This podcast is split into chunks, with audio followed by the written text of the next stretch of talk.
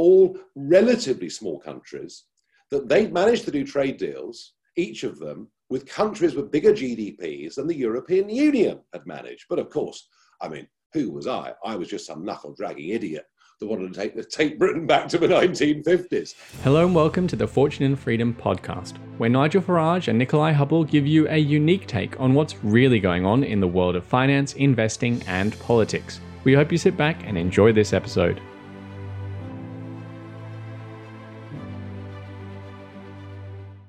Hello and welcome to this week in review with Nigel Farage.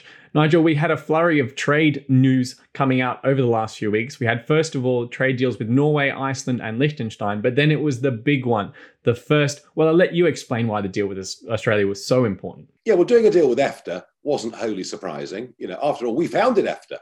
We founded it the year before the other mob founded the EEC. So that wasn't a great surprise. And they're, you know, relatively small countries. But look, it's a good thing that it's been done. But Australia, yeah, very interesting because when I debated Nick Clegg, you know, two public debates when he was Deputy Prime Minister in 2014, Clegg said over and over, you have to have the clout of being part of a big club to negotiate trade deals because nobody would care about you if you were small. And Obama said the same thing. You know, when Obama intervened in the referendum, he pretty much said, look, the EU is this wonderful, great big place. You're just a little tiddly island and you go to the back of the queue. Truth of it is, a bilateral deal between two countries, especially when they speak English and have common law and similar contract law and very similar social standards, it's much easier a one on one negotiation rather than a bureaucrat negotiating on behalf of, as it was then, 28. And I've been pointing out for years that if you look at Chile, you look at Switzerland, you look at South Korea, you look at Singapore, all relatively small countries, that they've managed to do trade deals, each of them, with countries with bigger GDPs than the European Union had managed. But of course, I mean, who was I? I was just some knuckle dragging idiot that wanted to take, take Britain back to the 1950s. And we've proved it. Not only can you do these deals, but you can do them much quicker. It took the EU and Canada seven years to do a deal. We've done one with Australia in the space of a few months, and it's going to mean cheaper booze. It's going to mean that Shiraz coming in from Oz will be at least a pound a bottle cheaper than it currently is. Uh, what I also like is, you know, when I was younger, you'd go and get your hair cut in London, and it would be an Australian, a Kiwi, a South African, and that all finished. Because as we opened the door up to Eastern Europe, uh, we kind of damaged our relations with the rest of the world. So we're going to see a lot more students going back and forth between Australia and here and vice versa. And that culturally, I think, is a good, healthy thing as well. So it just proves that Brexit Britain, looking after her own trade policy, can do a damn sight better than being part of the European Union.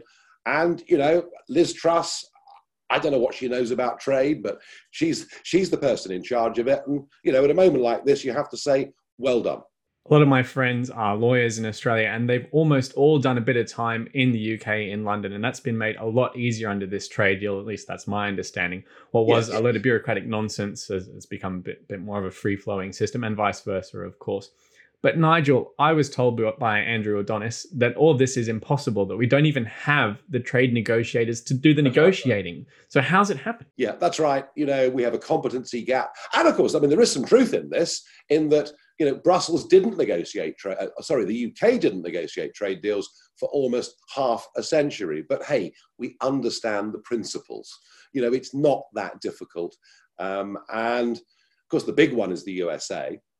Although you know, Biden is not quite as friendly towards us as, as the Donald was. And interesting that out of the G7, in terms of trade with the US, nothing concrete came out whatsoever. I put a suggestion in to number 10. I didn't use my name, of course, because they can't stand me, but I put a suggestion in when it came to this exchange of gifts that what Boris gave Joe Biden was a bottle of Scottish whiskey. And I thought a bottle of scotch would have been a great symbol that you know were up for doing business, but I'm afraid I wasn't listened to. So America may be sticky, but in terms of what we want to do around the rest of the world, we've got these couple of deals under our belt, and there is so much else that we can do. You mentioned hospitality workers there. The Sunday Times calculated that uh, hospitality wages in the UK have gone up 18% over the last year, which is a huge surge, obviously partially driven by COVID. But on Tuesday in our meeting, you pointed out that this is, is an interesting element of both the Brexit debate, but also for UK productivity going forward. Yeah, absolutely. I mean, a couple, a, a couple of very important points here. I mean, you know, the first thing to say about this is there have been during the pandemic some people returning to Central and Eastern Europe. Not vast numbers, but there have been some. Uh, you've also got furlough, which kind of complicates things a little bit. But I remember during the referendum, Sir Stuart Rose uh, was in charge of the Remain campaign, did a BBC interview in which he was asked, well, you know, if the Farage vision of Britain came about, would that not mean that workers' wages would rise? And he said, yes, but I don't think that would be a good thing. No, he actually said that uh, as if to prove that remaining was all about big bosses, big business, big money, and to hell with everybody else. And after that, they, they, they, sort of hid Stuart Rose in a cupboard for the rest of the referendum campaign. But we are beginning to see some of that. Um, and yes, with it, we'll get productivity rises. What the UK did for 20 years nearly was we went for the cheapest possible source of labour. We imported it from wherever we could chiefly Europe, but not just. And what we saw were our productivity levels falling to the floor and falling below the French. One other very interesting thing that's going on at the moment there is a shortage of HGV drivers, a genuine shortage of HGV drivers, and you've got uh, farms in Devon and Cornwall struggling to get some of their produce to market. Why is this? Because once again, you know, we went for this race to the bottom in terms of getting the cheapest possible drivers from all over the world. And rather than saying to some of our youngsters, you know, get qualified as an HGV driver, it may not be the most glamorous job on earth, but you know what? It pays pretty good and the work is there all the time. Uh, but no, we've sent them all off to get degrees in psychology and sociology and goodness knows what else.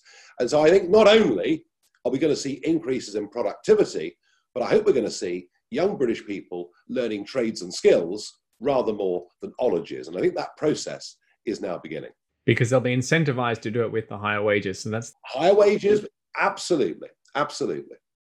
The other big piece of news this week was all about the Federal Reserve suddenly acknowledging that, in fact, inflation might not be so transitory after all. Yeah, well, it's 5% in the USA and rising fast.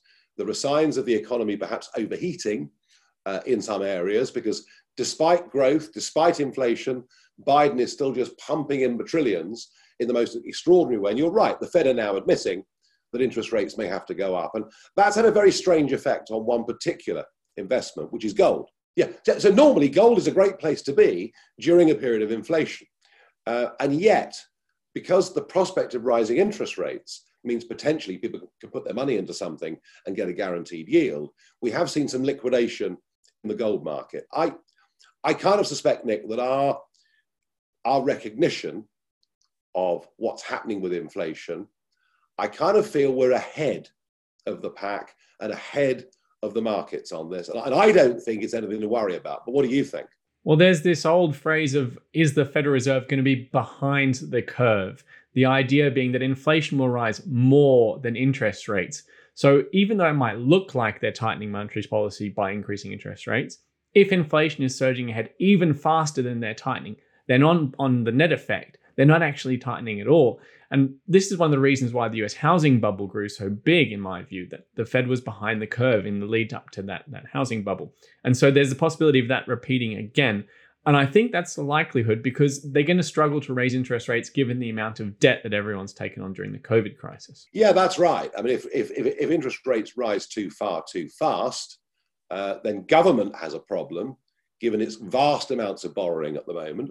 Uh, but equally, you know, a lot of struggling businesses who've taken out loans during this period would also be hammered. And of course, the last thing anyone wants is the spectre of the 2008-9, you know, mortgage crashes uh, taking place as well. So, no, I'm with you. I think that inflation will outstrip any rise in interest rates, and that and that whatever short-term liquidation we see in gold, it's still the right place to be.